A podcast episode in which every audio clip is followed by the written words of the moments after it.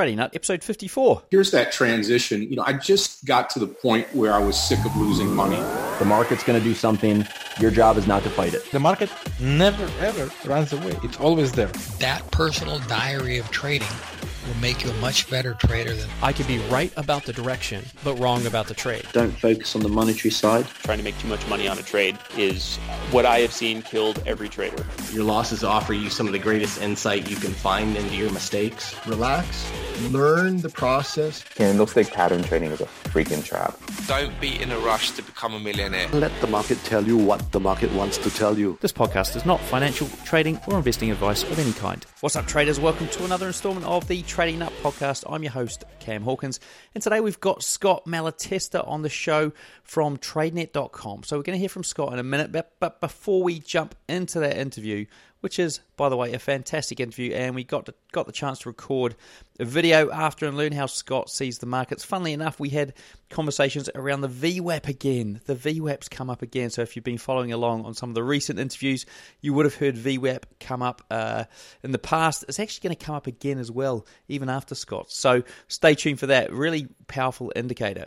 Now, uh, so Scott, you're going to hear from him in a second, but before we do, I would just like like I like to do, I like to sort of give you guys a little bit of a an insight into what I'm up to and and how how what I'm doing can potentially help your trading. So here's what I'm doing, which is completely not related to trading, but I came up with the idea when it was school holidays. And uh, for whatever reason, oh yeah, there was a. I think I was mucking around on YouTube and I saw a martial arts video, and then I sort of, oh no, I kept seeing Bruce Lee videos. That's what it was, Bruce Lee videos. So I dove into one of those, and then watched another one and watched another one, and, and I'd seen the Ip Man uh, movies, which I really liked. And so I just started getting into it, and then I thought, why don't I learn this Wing Chun method of martial arts?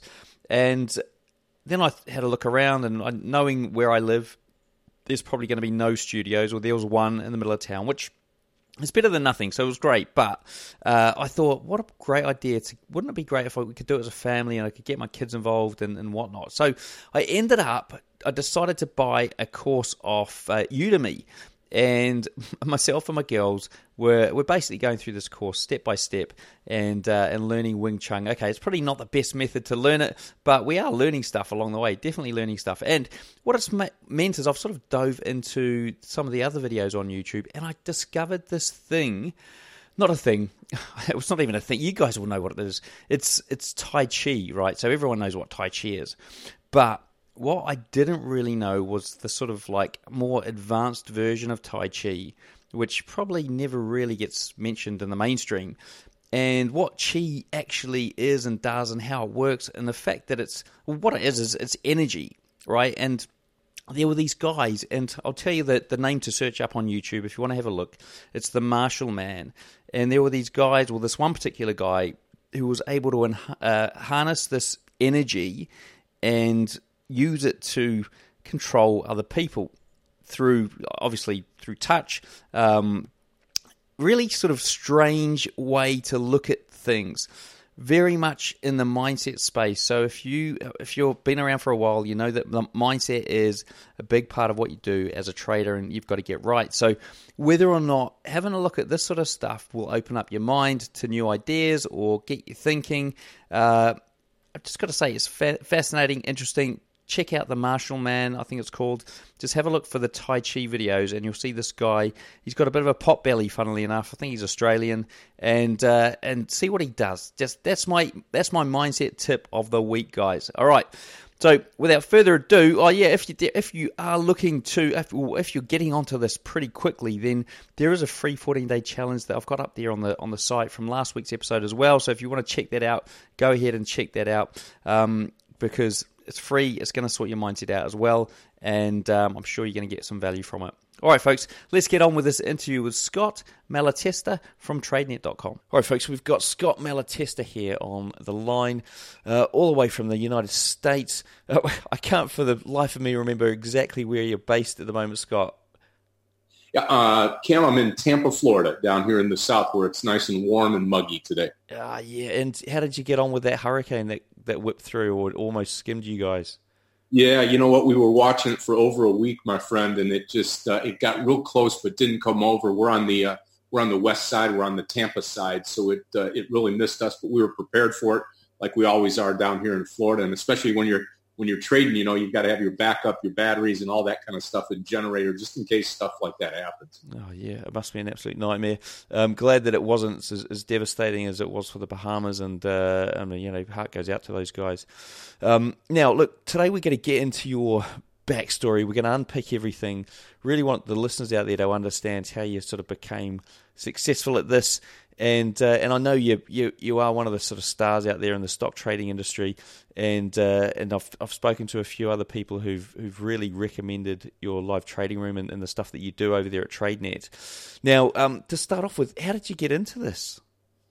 Well, I'll tell you what, it's been a uh, it's been a labor of love, or at least started that way. You know, I I started my career uh, back in the day. I'm from Detroit, Michigan, and through that uh, worked for uh, one of the automobile companies as an executive for 25 years.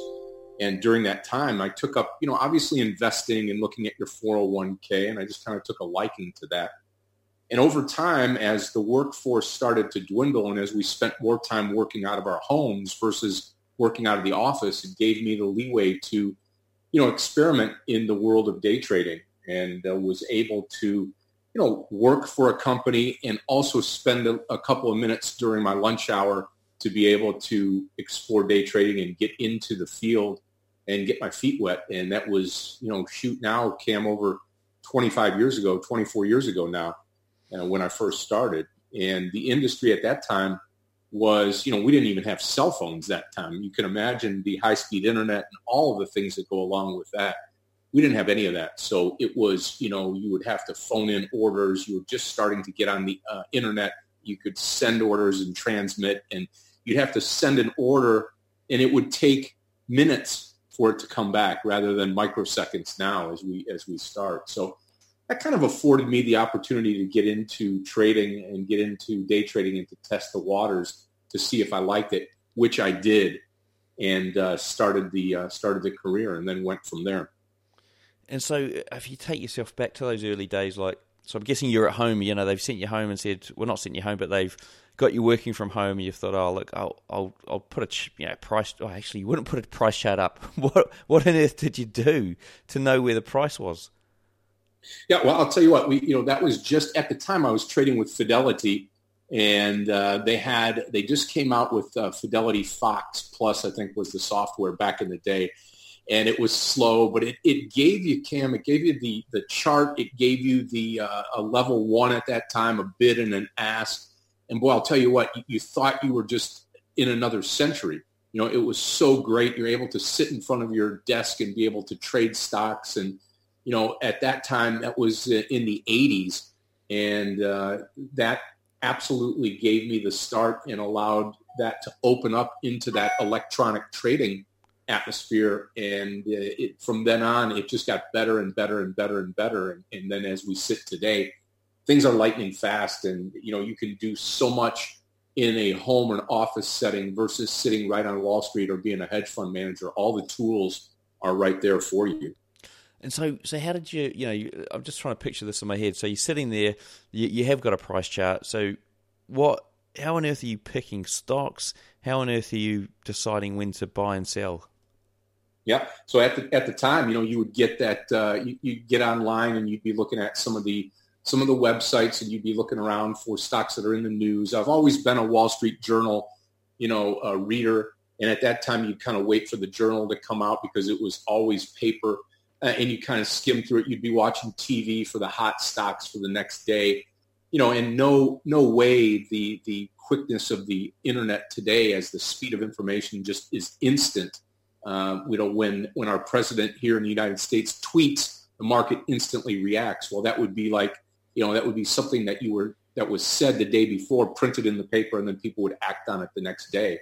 So it's kind of a delayed reaction when we first got started. But I would be picking those stocks based on, you know, what I would see on TV, watching, you know, CNBC the night before, or CNN, or or reading the Wall Street Journal to get my ideas, and then kind of put them into a into the the uh, online, you know, into my Fidelity platform, and I'd be looking at, you know, the chart and, and looking for patterns that I like during the time, and then executing my trades throughout the uh, throughout the day. And so, how did you how did you educate yourself on the price chart and what patterns you would like? I mean, was there books at the time that you studied? Yeah, you know that's a great question. You know, at the time there was just such, uh, and I always kid our traders now. I said, you don't know how great you have it because of all the information, all of the books, all of that at your fingertips each and every day. Back in the day, you know, and, and I can't believe I'm saying that the 80s are back in the day, but back in the day, you know, things were just kind of slow and slow to form and slow to get out as far as information goes. But sure, a couple of books uh, which really helped me along the way. And then uh, as we go into um, into the start of chat rooms or trading rooms at the time, um, I remember being a part of one back in the day and, and kind of getting my feet wet and understanding, you know, how people actually traded. I only knew from an investment standpoint kind of, you know, buy and hold and, and was swing trading. And then that morphed through tra- chat rooms and trading rooms to, to what we do today. Uh, and that's kind of how I got started and that's how I looked at it to, to start to improve.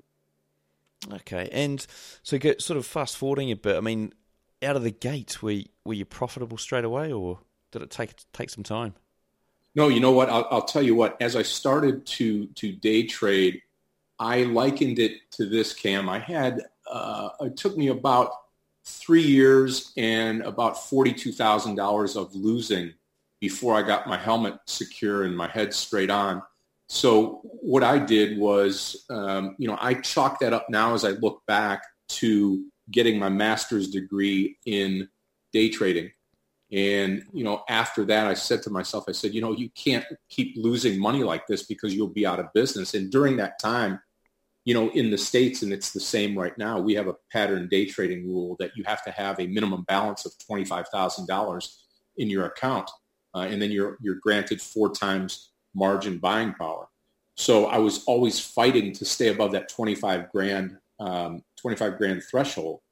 And so, you know, over those three years, it took me that long to really come to grips as to what type of trader I was, which in in today's day and age is really, in my opinion, the most important thing. You have to understand who you are and, and how you trade.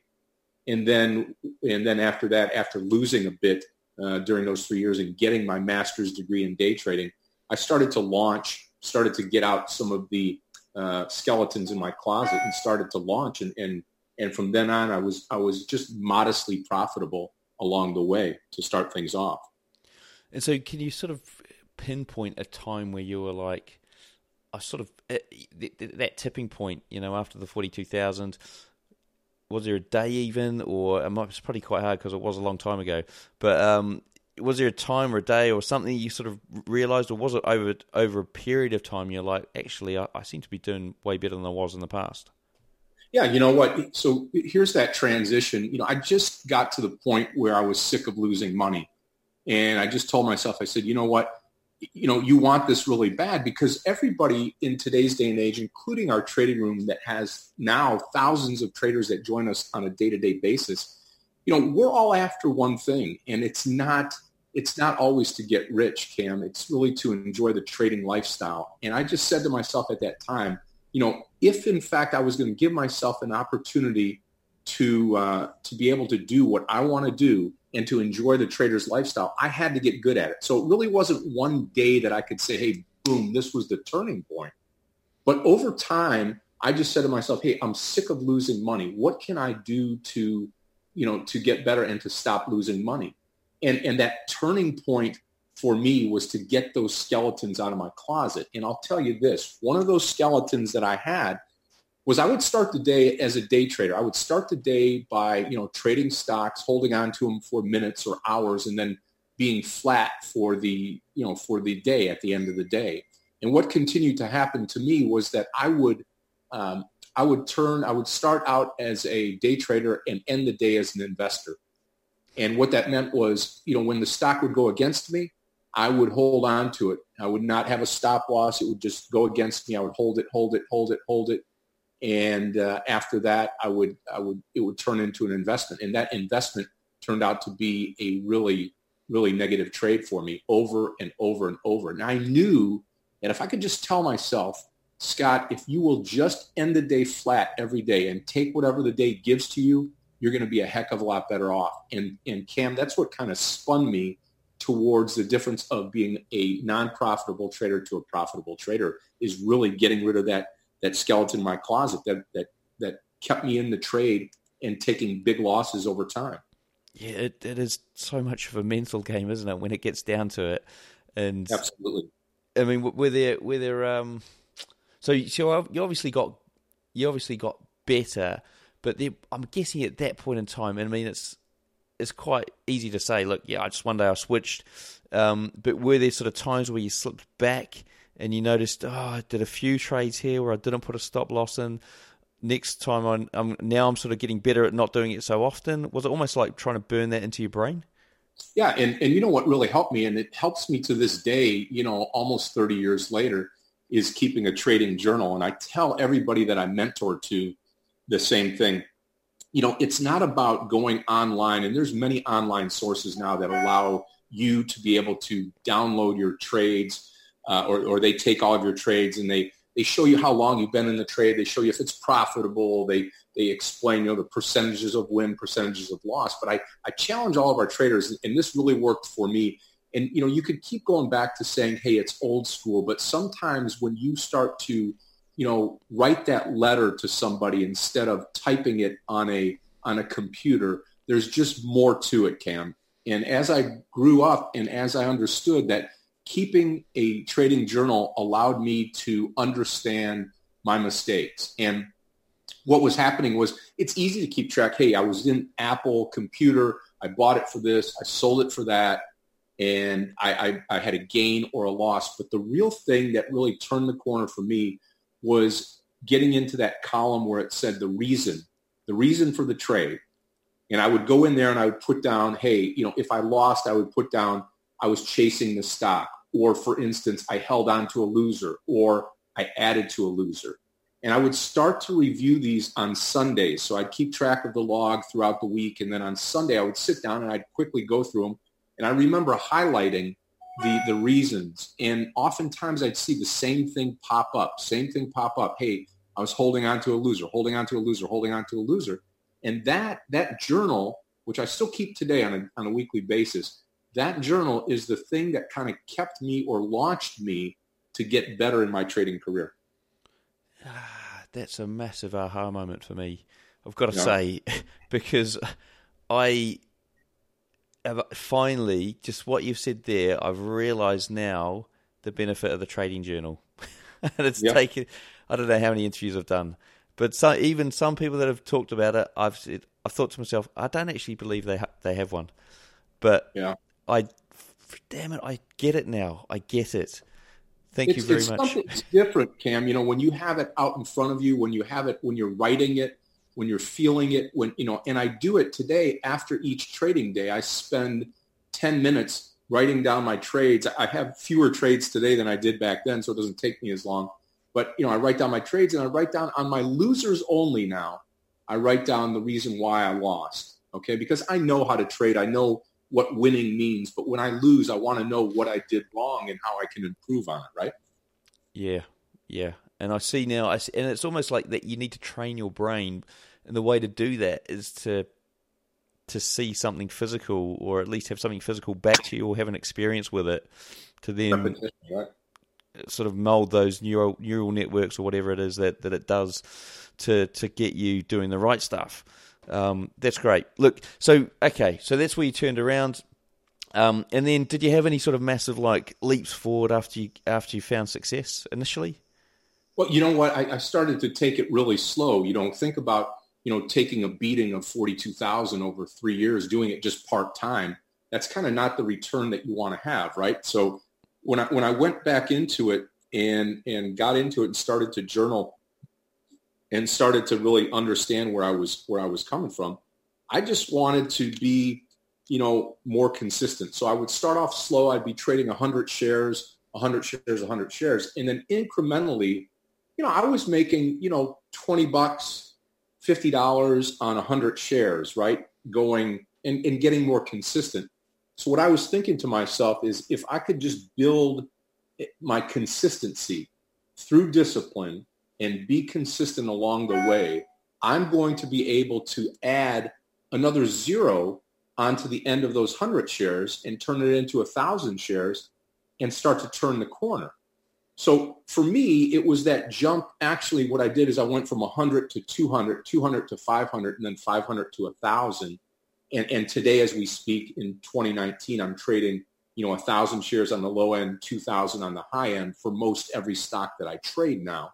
But it was the progression over all those years to be able to make that jump. And so many traders, when they get their accounts now, they immediately start to trade you know, 500 or a thousand dollars. They think it's like a, a gambling junket that they can just go out there and maximize their, their buying power or account during the time. So, you know, for me, it was kind of that steady progression to move up to show to my, show myself and to prove to myself that, Hey, you can do this. And, and if you just could do it, you know, more consistently, you can get to the point where you can add a zero onto the share size. And, one thing that I did want to say and kind of build into what we're talking about is that transition from then maybe my you know my my career as a nine to fiver or as a corporate person to uh, to day trading. And maybe we could talk about that either now or, or when you see fit my friend. Oh yeah look that's um that's a great little segue there. I think nine to fiver to to day trader how did that look well i'll tell you what it was you know it was something that you know, I took a lot of uh, lot of thought and time. And, and what I was thinking is when I was doing this, and I would I would take the morning and I would trade the open for about 30 minutes, right? Because I was still working and I was still, you know, loyal to my company. Uh, and then I would look again at lunchtime. And lunchtime is traditionally slow, but I was able to, you know, maybe make one trade over lunch and maybe one trade in the morning for a total of two to three trades during the day. And what was happening was I was noticing that I was making, starting to make equal money uh, each and every month versus what I was getting paid by corporate America. And at the time, I thought, you know what? If if I quit, if I was able to dedicate, think about this, Cam. If I was able to dedicate more than an hour a day to my trading, I could make shoot ten times what I'm making now. I mean, it could be the sky's the limit. Well, you know, I had the opportunity to do that. I had the opportunity to get out and move on. I took that opportunity and I found out in hindsight that spending more time didn't necessarily equate to making double the money. So when I was trading about an hour to hour and a half a day, now that I was going to be trading, you know, five to six hours a day, I thought, boy, I'll be able to make double, triple, quadruple the amount of money. And I did not.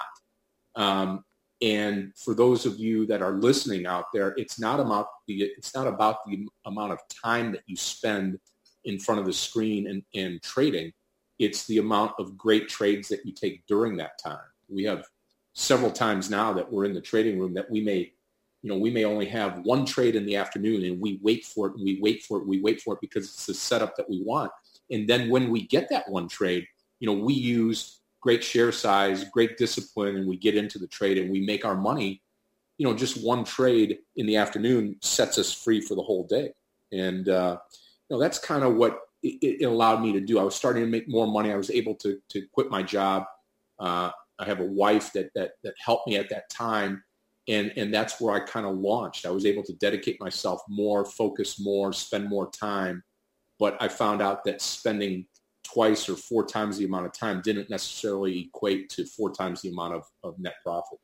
It's interesting, eh? Because it is that nine to five mentality where the more you work or the harder you work, the the more you're going to make. Whereas this is almost the opposite, and it's people. I mean, that that in itself is a mental battle to to overcome. I'm surprised you didn't actually uh, go backwards when you had more time because you were had more opportunity to to I suppose take trades that weren't necessarily there. How did you cope with that? Yeah, you know, I mean, that's that's something that that is is really really tough, right? I mean, you've got to be able to uh, you got to be able to sit there and say to yourself, "Hey, look, um, you know, over time, I just need to have the discipline to be able to not trade." I mean, Cam and, and I'll speak to everybody out there that's listening. You know, as a trader, when you're sitting in front of that screen and you're looking around, many of us have that that that itch You know, we call it the, the, the, the, trigger itch. You know, when you have that mouse in your hand or if you're a trader that trades with, um, you know, uh, keystrokes um, or, or hotkeys and things like that, you know, you want to be involved in the market. The day is fresh. The, the market is opening. You want to be involved. You want to be able to, to, to take a trade. But the key to it is being disciplined enough over time to know that there's no reason for you to trade. You know, like we say now, there's three types of trades. There's a long, there's a short, and there's a sit on your hands. And oftentimes sitting on your hands saves you a lot of money. Uh, and you just have to wait for that great opportunity. If I had, if I had to wait from 9.30 until 4 o'clock in the afternoon or until 3 o'clock in the afternoon, giving me an hour buffer in the afternoon, I could sit there and wait for the one trade because I know that if I have the right share amount, share size with that one trade, I can make my whole day. I can make more than most people may make in a week or certainly in a day by just taking one trade a day. And that's typically all that it takes, although we do take more now. Cool. Well, let's uh, let's move forward a bit here in the interview and uh, and start asking you some questions around, I suppose the the it's really the technical aspects of things that you do in the in the market. So to start off with, I mean, how many stocks do you tr- trade a pile of stocks, or do you sort of keep it quite wide? Um, how do you pick them? Yeah, you know, when when I let's go back and digress into my setup. I have a four monitor setup, so each monitor. As you get older, you know your eyes are not as crisp. So even trading a, a four 24 inch monitors, I only have four charts on each monitor. You know, so that's a total of 16 stocks that I can watch at any given time. And and my my watch list consists of about anywhere between 12 and and 16 stocks that I watch during the day. It's just it's really too many, uh, even at that, because during the day I'm really focused on maybe one screen, the the, the my, my trading screen that has you know just four charts up on it, and and that's really all that I'm looking at. But the way that I progress into that during the day is I, I get all my stocks really from about three different sources. I I use our top 20 list on our trading platform, which filters it by, you know, by the stock market, by the, the, the NYSE, by the NASDAQ, and, and gives us the top 20 of each one, the winners and the losers. And I go through those, I load those into my market watch list, and then I run through those by putting them into a chart. And I trade stocks typically above $10 up to, you know, endless would trade Amazon as well. And, and so, I mean, it's really the top end is endless, but anything over $10, that's, that, that typically trades a million shares a day or more. And so I filter those out and I look for stocks that, that are in play. Uh, I also use in our top 20 list. I look at CNBC in the morning, the ticker people always used to kid me and say, "You mean you mean you're dumbing it down that far, where you're just looking at the ticker and you're getting stocks to play from there?" And I said, "Absolutely," I said, because it's it's the um, you know it's the most up to date information. It is stocks that are in place, stocks that are gapping up, gapping down, and then um, um, and then I subscribe to um, you know to briefing.com online, and, and briefing.com kind of gives me the the, the reasons why stocks are moving. So if I see a gap up on CNBC or I look at my top 20 list and it's gapping up, it'll tell me on briefing.com, hey, look, it's gapping up because they had a CEO change or they came out with earnings and this is this is the reason why. So that's kind of giving me the background and the flavor to the trade, if you will. Okay, cool. And so in terms of, uh, I suppose, winning percentages, I mean, you talked about, you know, it could you could have that one trade a day, and that one just pays the bills or whatever, or, or is more than some people make in a week. What does that look like? There, I'm guessing there are days where you don't pick the right one, and it, you might have two or three cracks a day. How does that look? Yeah, you know, on, on average, I, I trade about uh, I take about six trades a day now on average, and I'm a, right about uh, a 73, 73 and a half percent winner.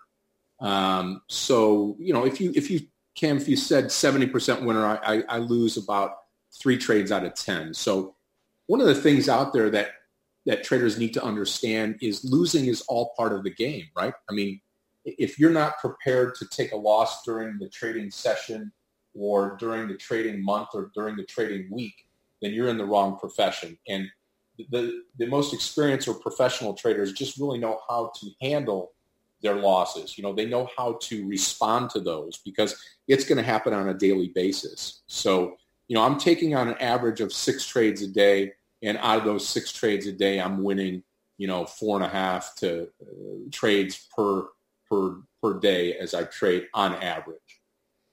And what about risk to reward ratios? I mean, how does that look for you?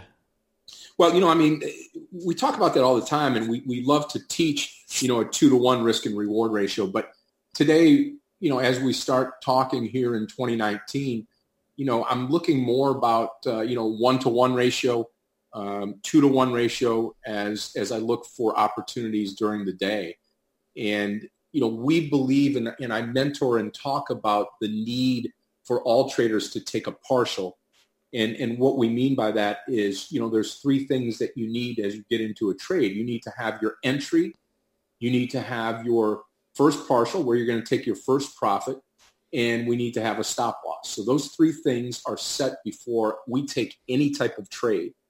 And during that time when I talk about that first partial or that first time you're going to take profit, it's not we don't go into a trade with a thousand shares and get out of the trade with a thousand shares. We get into the trade with a thousand shares as an example, and then we sell half or three quarters of that, you know, 500 shares or 750 shares or 700 shares, and we let the rest ride. So we've got a strategy in place that allows us to, you know, put money in our pocket first. And I'm a big believer in paying yourself first and then allowing the rest to run so that you can take advantage of maybe a bigger move because the stock, you know, if, if stocks are breaking out, you don't know how far they're going to break out. You know, sometimes they're breaking out to new highs and you can't go back in the chart and see, oh, well, just two years ago, it was the highest was $50. Well, today it's breaking out of $50. Where does it go from here? So I want to ensure myself that I play for a little bit longer term than just the, you know, just the, uh, uh, you know the couple dollars or the or the breakout range. Nice, nice. And and what does your typical trading day look like? Well, during the day, you know, I, I get up and because I have the responsibility of leading the trading room on a, on a daily basis, uh, myself and Meir Barak at TradeNet here, you know, I get up to prepare for the day. And the way that my day really looks now is when I when I get up, we uh, we get into uh, start looking for stocks immediately. I'll I'll look at the internet. I'll look at the futures, Cam, to see where we are overnight with Asia, where we are with uh, Europe, and then where our futures are here in the United States. Uh, now, the different twist in the last few years, we start to look for Twitter to see if our president has tweeted anything. And to see and to see how that's affected the market, and we laugh about that, but it's so true. It, it's it's something that that happens now, and it's something that you have to be cognizant about. But kind of look for that general direction of the market, and then I get right into looking for my my 12 to 16 stocks. Uh, I get those, I put them into my market watch list on my platform. Then I start to filter those out and start to look at the uh, the, the, charts to make sure that the gaps and the the uh, you know the ups and the downs of the of the stock are are really aligned to my strategy. And I'm a breakout and breakdown trader, so it's really easy for I would imagine your audience to understand that, you know, a breakout is you're, you're looking for a stock to move higher and break out of a certain level. And the same thing or just the opposite for stocks that are moving lower, stocks that we short on a daily basis. So I get going with that. And in our trading room, we have TradeNet TV now where we have an anchor that kind of comes in and guides you for the day and talks about the same things that I'm telling you about now and your audience and kind of get you prepared for the day. And you want to just have that think about it as a funnel. You know, we, we take all that information in where the global markets are, where oil is, where these stocks are, and we funnel it down to those 12 stocks that we're going to be in play. And typically those stocks are in play not only for the morning or opening session, but those stocks that are, are in play for the whole day. You know, we break up our trading day into three sessions, the morning session, the lunch session, and the afternoon session. And when those stocks are gapping up or gapping down in the morning, they often have good movement throughout the day with the lunch hour being our slowest time period where the stocks, you know, often go sideways when, you know, when traders are, are off taking lunch and Wall Street is on possible lunch break with, uh, with a limited staff at the time. Cool. And what about, uh, I mean, you mentioned futures there, uh, checking out futures. I mean, you, have you considered, or did you at any point in your career consider trading any other type of instrument? Well, you know, I mean, crypto cryptocurrency was uh, was big here a few years back, and, and is starting to uh, take flight. Um, you know, along with futures trading and currency trading, and we do have, you know, one of our analysts in our room is a is a currency trader, and and kind of works that end of the uh, of the trading gamut. But you know, for me, over time, and I get asked the question often, you know, hey Scott, why do you only trade equities? And when there's over ten thousand stocks in the market, you know, to me, it's it, I liken it to snow skiing, and any, any of the skiers out there will understand what I'm talking about. You know, one of the one of my passions is snow skiing, and I grew up skiing. I grew up racing, and and when I look back now and I see these snowboarders out on in the ski areas, I say, man, those boots look comfortable. The pants look comfortable. It's just the style. It's cool. It's it's exciting. But Cam, there's a full learning curve there that I don't want to go through again. I don't want to have to learn to, to go from two skis to one snowboard and have to spend, you know, three quarters of the day on my butt. And it's just like trading. I mean, I don't I don't want to relearn you know, how to trade the pairs or how to trade, you know, uh, futures. I, I want to stick to what I know. I want to perfect my skill and, and equities really gives me all that I need on a daily basis. Fair enough too. And so, so I mean, crypto when it was sort of, I suppose Bitcoin was going through that massive boom initially. I mean, did you did you have any inkling or um, uh, appetite to get involved in it, or did you get involved in anything else? Yeah, you know, I, I, spent a lot of time on YouTube and, and really reading about uh, about trading Bitcoin, and you know, they have all the miners out there that are putting together the big rigs to be able to mine for Bitcoin. And, and truthfully, I thought it was just a fad, and you know, I'm not too sure that I'm wrong, but I think over time that that Bitcoin and some of these others that are coming to fruition now are going to have a space out there. I, I just believe that it's in its infancy it, it, needs more time. We're looking at it. You know, Bitcoin is only you know how old? It, it, it's short lived right now. Uh, but I, I'm not. I'm not a doubter. I'm not a person that's going to sit here and say that it's going to be a uh, something that doesn't happen uh, because I think there is space for that. I just don't see it right now as something that I want to invest my time or money in at this point in time.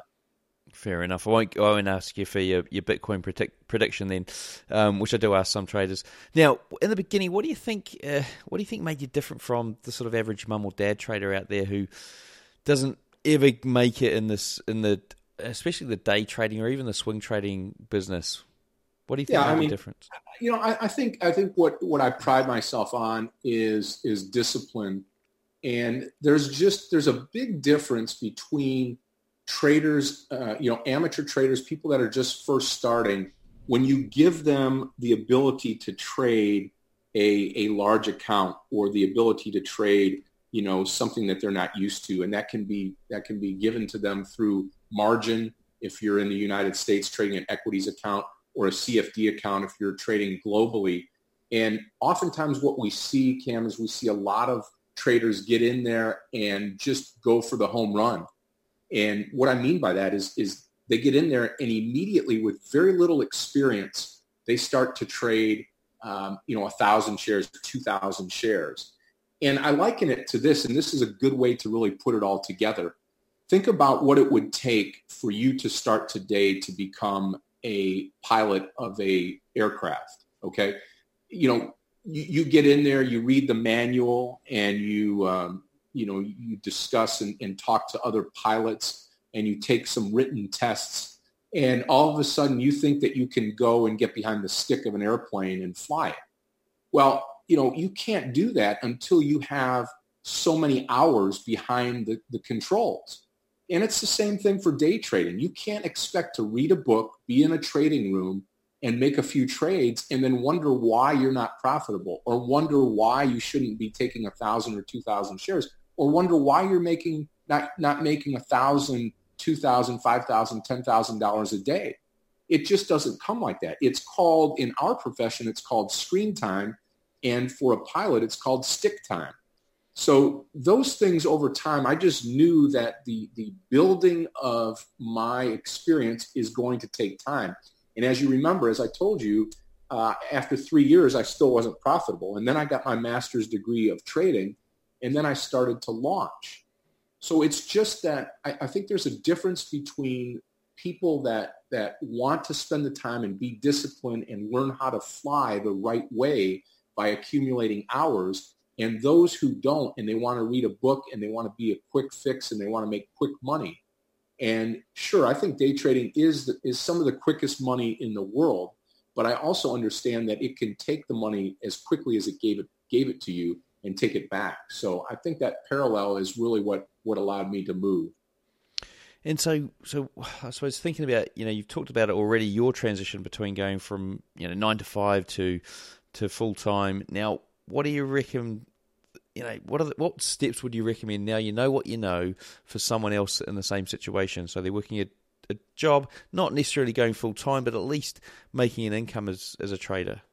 Right. I, so I, I, think one of the things that help uh, that helps the trader to launch is to uh, really, and, and a lot of people may say, oh, it's a little cliche, but you know what? It's very true you know, you can't trade with money that you are uh, that that you can't afford to lose. Okay, so uh, for me, I had you know I had a 25 year career in the uh, in a, a Fortune 500 company, and during that time, I was able to save a lot of money, which made my decision to be able to launch and to do something on my own very easy.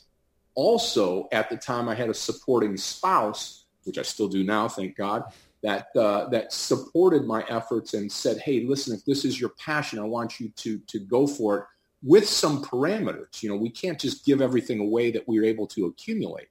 So I think having having that that person in your life that was supporting you, and also having some savings, having some some money for that rainy day, so that you can fall back on. You know, we've all heard of the traders that that take their credit cards and max them out to fund their trading accounts, and quite frankly, some people make it like that, but the majority of the people fail. And that's because they're trading with scared money. They're trading with money, Cam, that they can't afford to lose. And that puts that undue pressure on the person to be able to make it or not. So I think that's really the key is to trade with money that you can afford to lose. Understand that it starts off as a hobby, as I did. It started off as an investor, went into trading, uh, traded and learned and read and was involved in trading rooms and and all of these things throughout my career allowed me to kind of get that base that I needed to be able to launch on my own. And then quite frankly, you've got to have that spirit of maybe being an entrepreneur because we have seen many traders that have been lawyers and doctors and all of these professions where you need to have an extreme amount of intelligence, but when they get to trading, they're not always the best traders. So it takes that that special kind of disciplined trader to be able to, I think, make it in this market. And and what about like for somebody who's looking at that twenty five k threshold and the limitations and restrictions that come with it? How how do you sort of how do you suggest they deal with that? Yeah, I mean, so so when I was starting, and again, that's only in the United States as uh, as we have that that pattern day trading rule for equity traders you know, at TradeNet and we trade the CFD platform and our packages are, are able to, these the people from around the globe can take advantage of that and not have to come in with that full amount of 25 grand. But I'll tell you what, one of the things that, that I was doing was, I remember telling you a little bit at the start here, you know, I would be, I would have to sit out of the game because what would happen is I would, I would make trades. My account would go from 25, 26,000 up to maybe 30,000. And then I'd have some down days. I would dip below the 25,000. So they'd put a hold on your account and then you'd have to bring it back up. You know, you'd have a margin call. You'd have to bring it back up to 25 grand. So if in fact you're the trader that's in the U.S. and you're trading that, um, you need to have a cushion. You can't trade with a, an account with 25,000 and, and $50 in it. You know, you need to have, you know, 26, 27, 28,000 to give yourself a cushion to be able to to launch. And I liken it always. I tell the story about going to Las Vegas and saying, "Hey, Cam, here's here's uh, 50 bucks. We want you to turn this 50 bucks into 5,000." Well, you know, you can do that. You know, it can happen, but the chances are very, very low because you don't have a big enough cushion to sustain some of the downturn if you're playing it, playing cards or playing craps or something like that. You don't have enough cushion there to to go on a losing streak. Much like if you trade with a, an equities account, you don't have that much to, to lose to be able to, you know, to be able to to make it up. So I, I just say to everybody, have that cushion if you're trading an equities account. If you're trading a CFD account, you know, you're going to have a lot better, uh, a lot better account value uh, to trade with. Cool. Right, let's let's dive into. I mean, you've already spoken about fundamentals, so let's dive into the the technical aspect, the price chart. Uh, if you had to recommend somebody, a newbie, intermediate trader, um, start educating themselves on something on a price chart around stocks, what would it be? Okay. So I think the first thing that every trader needs to answer, and this is for all the traders that are out there listening that, that are trying to find their way, that are trying to find their path to, to profitability.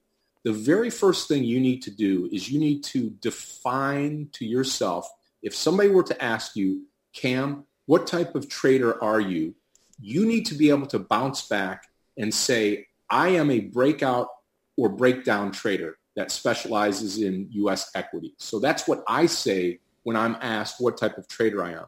Because what that does is it allows me to then focus on the technical aspect of trading, looking for breakout and breakdown patterns. So I'm either shorting or I'm going long stocks based on breaking out of either a whole number, a, a, a VWAP, you know, a line in the sand, so to speak, yesterday's close, uh, whole numbers, uh, support resistance, anything like that. Those are the things that I'm doing to, uh, to, to trade the market.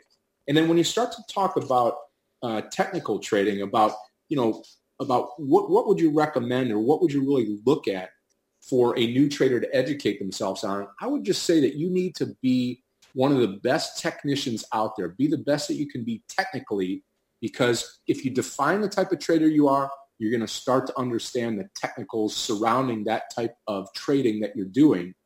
And the technicals will really, really pay off. Okay. Uh, I, I, liken it again, one more reference here to, to skiing. If anybody's a snow skier out there, I started when I was, I started racing and racing gave me the fundamentals to be able to jump into freestyle and to do, and to get good at free skiing and doing things like that. So in trading, you just get good at at your trading style and, and start to look at the technicals of the chart, understand what's important. Why is it important to look at yesterday's close? Why is it important to look at the trend line of the VWAP? Why is it important for me to be a breakout trader of whole numbers? All of those things, those technical spots on a chart can pay off. And the reason why, like I tell everybody, why, hey Scott, why do you use the VWAP on a chart? I use the VWAP on a chart because millions of traders across the globe use the same VWAP line.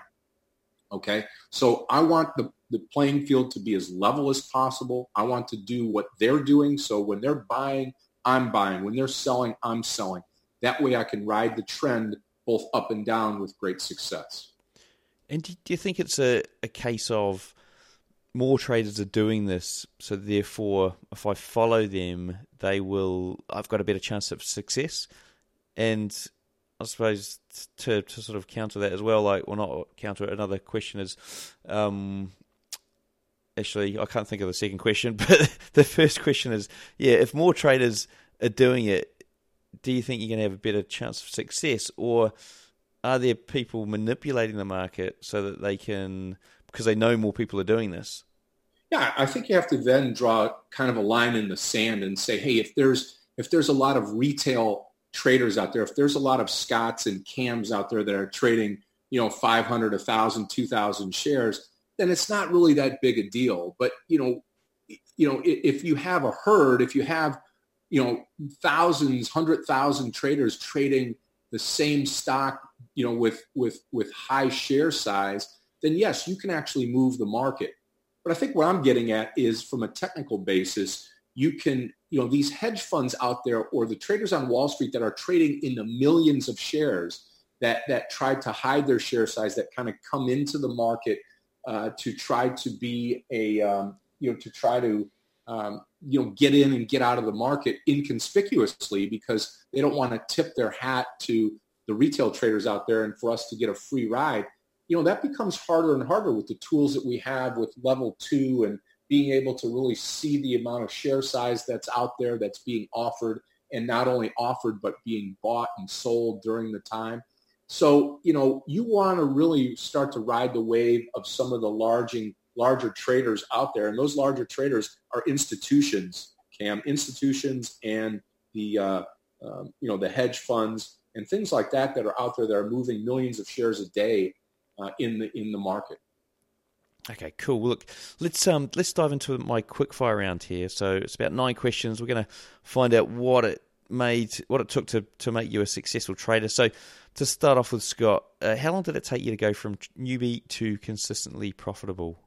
So from zero to hero, Cam, about three years until I started to consistently make green. And the way that I looked at that was it's not just becoming a, a green trader or a profitable trader uh, on, on one day or two days. I measure it for the month, you know, because you're going to have a losing day here, a losing day there uh, throughout the month. So again, I'm about a 70% plus trader. So you can just imagine that, you know, out of 10 trades, seven are winners, three are losers. And I want to keep my losers to the minimum. I want to keep my winners to the maximum. But it, it was about, for me, about three years. And again, in today's market, it's going to be a lot less because of the speed of information and the amount of uh, things out there that you can learn and, and get from the marketplace and the trading rooms and the books and the television and the papers. It's just more readily available in today's market. So I get asked all the time, hey, how long is it going to take me to get profitable? And I, I would say right now a fair a fair mark in the sand would be one year of trading uh, of a, a, daily basis, I think, to get you get you all that you need to know and to get you proficient in what you do. What's your mental approach to trading, and do you have any special techniques you can share with us? Well, I, I teach a couple of techniques, and one that I will say to you is if you wake out, up out of bed and you are not mentally prepared for the day, don't trade. And I say this with all sincerity. God willing, the sun comes up the following day and you can trade again that day.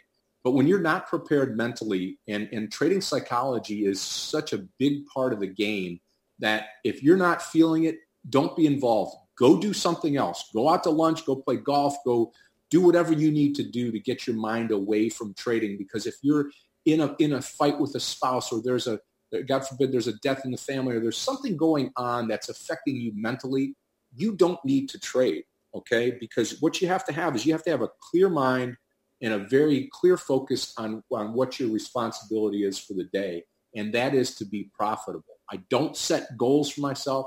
And one, and for the audience that's out there, if you're the type of person that's setting a goal, hey, I've got to make $200 a day, Scott, I've got to make $500 a day. Hey, start taking that off and just tell yourself, hey, I want to be profitable today. I want to be green. I want to take mo- I want to take money from this market and I want to use it for my own. And if you're green at the end of the day, minus commissions, then you've done a great job. You have taken money from the market. Nice, I like that. Uh, what's your favorite entry setup?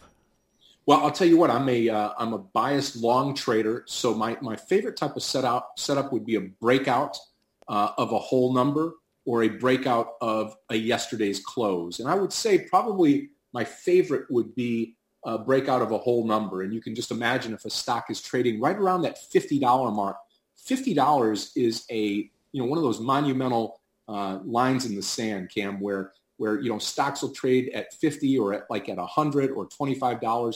Those magical round numbers have got meaning mentally for a lot of traders and people will buy and sell around those numbers. So that perfect setup to me would be something like a, a breakout of $50 of the $50 mark, going long the stock with good volume and watching the SPY or the triple Qs start to gain and move in that same direction going up, and I would be going long that trade. That's my favorite type of setup. And what about uh, strategies for exiting a trade? You you touched on them earlier around partial exits. Uh, do you do anything different from that? As as far as say that again. Uh, as far as exiting a trade. Yeah, as far as exiting a trade, I have got to be able to uh, set myself up for not only, like I said before, the three things I need is I, I need to have an entry, I need to have my first partial, and I need to have a stop loss. So what I typically will do is I will get into that trade as an example at $50 and then I will take my first partial, whatever the stock's going to give me. Let's just say it gives me 50 cents.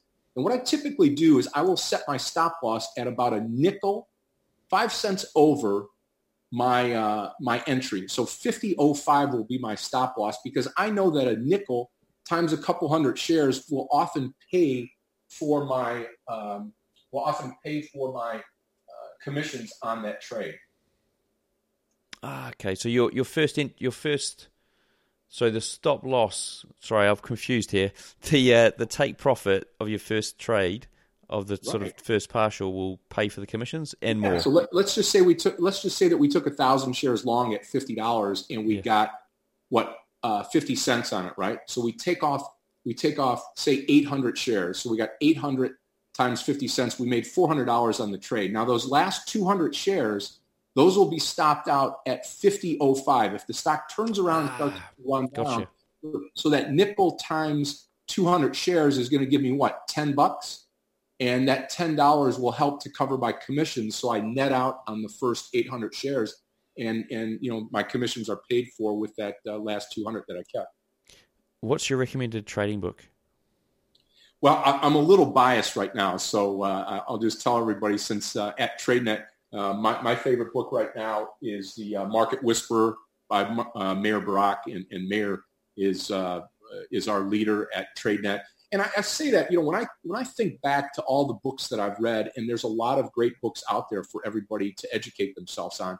I can tell you firsthand that that Meir's book is from a trader who trades on a daily basis with a live account and is responsible for calling out trades for thousands of traders globally. So I would ask you as a person that's out there contemplating a book to read, is the person that's reading or that's writing the book, that's giving you and delivering this information to you, is he or she a professional trader? How long have they been trading? Do they trade on a daily basis? Can you see them trade transparently every day in a trading room? And do they have that experience to expound on in their book of a life that has gone from, from businesses, business startups, business failures to trading, to being a profitable trader, to now running a global trading room and a trading company uh, that, that, uh, that, that traders from across the globe join every day. Those type of answers lead me to believe that, that Meir's book, The Market Whisperer, is probably one of the finest books out there. Really is. If there was one thing you'd recommend any retail trader spend the next month mastering, what would it be, why, and how could they go about mastering it? Well, I, I would say it starts, like we said, with first answering the question of what type of trader are you? You need to define that. You need to be able to, like we used to say in the corporate world, to give me your elevator speech. So tell me about yourself. Tell me about your trading. So if that trader tells me, hey, Scott, I prefer, I like to short stocks, then what I say when I mentor to that trader, I say, we are not going to be taking long trades at all during the next 10 days or a month or for however long we're going to mentor together. We're going to only focus on taking short trades because that's what catches your eye. That's what you gravitate to. And I want to make it as easy as possible for the trader to be able to say, hey, I like to short. I like reversals. I like breakouts, breakdowns, whatever that is. I want you to define who you are. I want you to be able to, to study that and get good at that. You can always expand and be and start to, if once you master shorting stocks, you can also expand and start to go long. It's really just the opposite. But get good at one thing first. Get profitable at one thing first, and then uh, expand and do what you need to do to be that complete trader to take advantage of both a down market and an up market in the stock market each and every day. What's your preferred broker and trading platform? Well, I, am I'm, I'm a little biased there as well, but I, I have two, and, and I would recommend, depending on where you live in the in the uh, world, to to have two. There's nothing wrong with it. Uh, I broker here in the United States with Fidelity. Uh, I use the Fidelity Active Trader Pro, uh, but on a day-to-day basis in our trading room, uh, I am on the TEFS platform, the TEFS CFD platform, and that is uh, exclusive to TradeNet. And uh, any of your viewers out there can go to you know www.tradenet.com and take a look at that and explore the opportunities that we offer there. But uh, it is just lightning quick. It is fantastic. The fills are perfect, and uh, I just don't have any. I just don't have any problems. And oftentimes in trading, you know, when you ask a trader why they like the platform, they would say, you know, it's it's it's problem free, and it gets really down to that a problem free platform that is that is very quick in execution. Last question in the quickfire round. So, if you could leave, could you leave our listeners, if you could leave our listeners with one piece of advice, what would it be? I would say go slow, uh, have modest expectations to start. And since I've been trying to parallel all day, I would leave them with this, Cam. I would say, I need you to think about being a baseball player, okay? A baseball player gets up to bat, and the majority of those players want to make a base hit, okay? All that they want to do is make a base hit. There's not many players that get up to bat every time and swing for the fence and try to make a home run. They have base hits. And over time, base hits, base hits, base hits, base hits leads to a great batting average. And a great batting average puts you into the Hall of Fame. It also leads your team to the playoffs and many of them to the World Series here in the United States. So go slow, be disciplined, and just make yourself base hits each and every day. And you're going to do well. You're going to start to accumulate capital. You're going to grow your account and you're going to start to grow into a profitable, disciplined day trader. Nice, nice, nice. Now, last question of the show. We'd like you to give us the bones of a trading strategy, the entry setup, stop loss, take profit targets, market time frame. Basically, something our listeners can have a bit of a play with at home this week. Yeah, I mean, you know, we um, so this morning uh, we uh, I'll, I'll, give you a real life example as of uh, as of this morning. Uh, one of the trades that uh, that I took here, and the trade was the uh, IQ trade actually, and IQ uh, gapped this morning up during the pre-market, and it was one of those trades, Cam, that uh, we took on the very first candle, which doesn't happen very often, but the traders can go back uh, and start to look at their uh, IQ, and we took this trade this morning at $18.50 on the long side IQ 1850 on the breakout of the whole number. It started to get above the VWAP. We went long that stock. Didn't get out of that stock until 1940, almost giving us a dollar of profit right out of the get-go. And that trade lasted, I'll tell you right now, I'm looking at it 5, 10, 15, 20, 25, 30, 35, 35 minutes for the very first trade of the day. We stuck in there. We were disciplined. All green candles up. It was a great breakout trade with volume. We took it, the market at the same time. If you're looking at the SPY today, the market did about the same thing at the open. The first four candles were all green. Market direction higher, going long with the, the stock. The trend is your friend. We rode that baby for almost a dollar at the open. I'll tell you what, after about 35, 40 minutes, I could have turned the whole trading platform off. It was nice and green for the day and just didn't need to do much else. And uh, it was one of those one of those great days just on just on that one stock, and we traded I think five different trades this morning. Very nice. Now, before we wrap up, what's the best way for the guys to get hold of you? Hey, you know what? They can they can email me at any time. I'm uh, I'm on my email. I'm an email junkie 24 seven, and my email is scott at tradenet.com. It's S C O T T uh, at T-R-A-D-E-N-E-T dot com. Scott at tradenet dot com. Brilliant. Well, look, a big thank you to Scott for sharing with us today. Everything we've discussed here, along with all the links, are in the show notes. To find them, simply search for Scott in the search box on tradingnut.com. Until next time, I wish all my listeners trading happiness and success. So there you have it, folks. Interview with Scott Malatesta done and dusted. Now, if you do want more, or even if you don't want more, head over there to tradingnut.com. Check out the video that we shot after the interview where Scott walks us through one of the trades he took, and he, I, I, I dive deep on some of the things that he's done. I ask a lot of details around what, why he picked this particular entry, um, over doing something else. So you're going to find out a lot of information on that video. Go and check it out. Find his episode 54. Shouldn't be that hard. Uh, and whilst you're there, if you're interested in becoming a funded stock trader, there's an option there with TradeNet that uh, I've managed to sort out with Scott, and you can get in the door there, and basically you get trained up to become a trader and trade on TradeNet's funds. So go and check that out over there on tradingnut.com. The links are all there. Um, hope you enjoy it. Now, guys, I will see you all on the next episode of the Trading Nut podcast. Uh, if I don't see you there, I'll see you in the markets.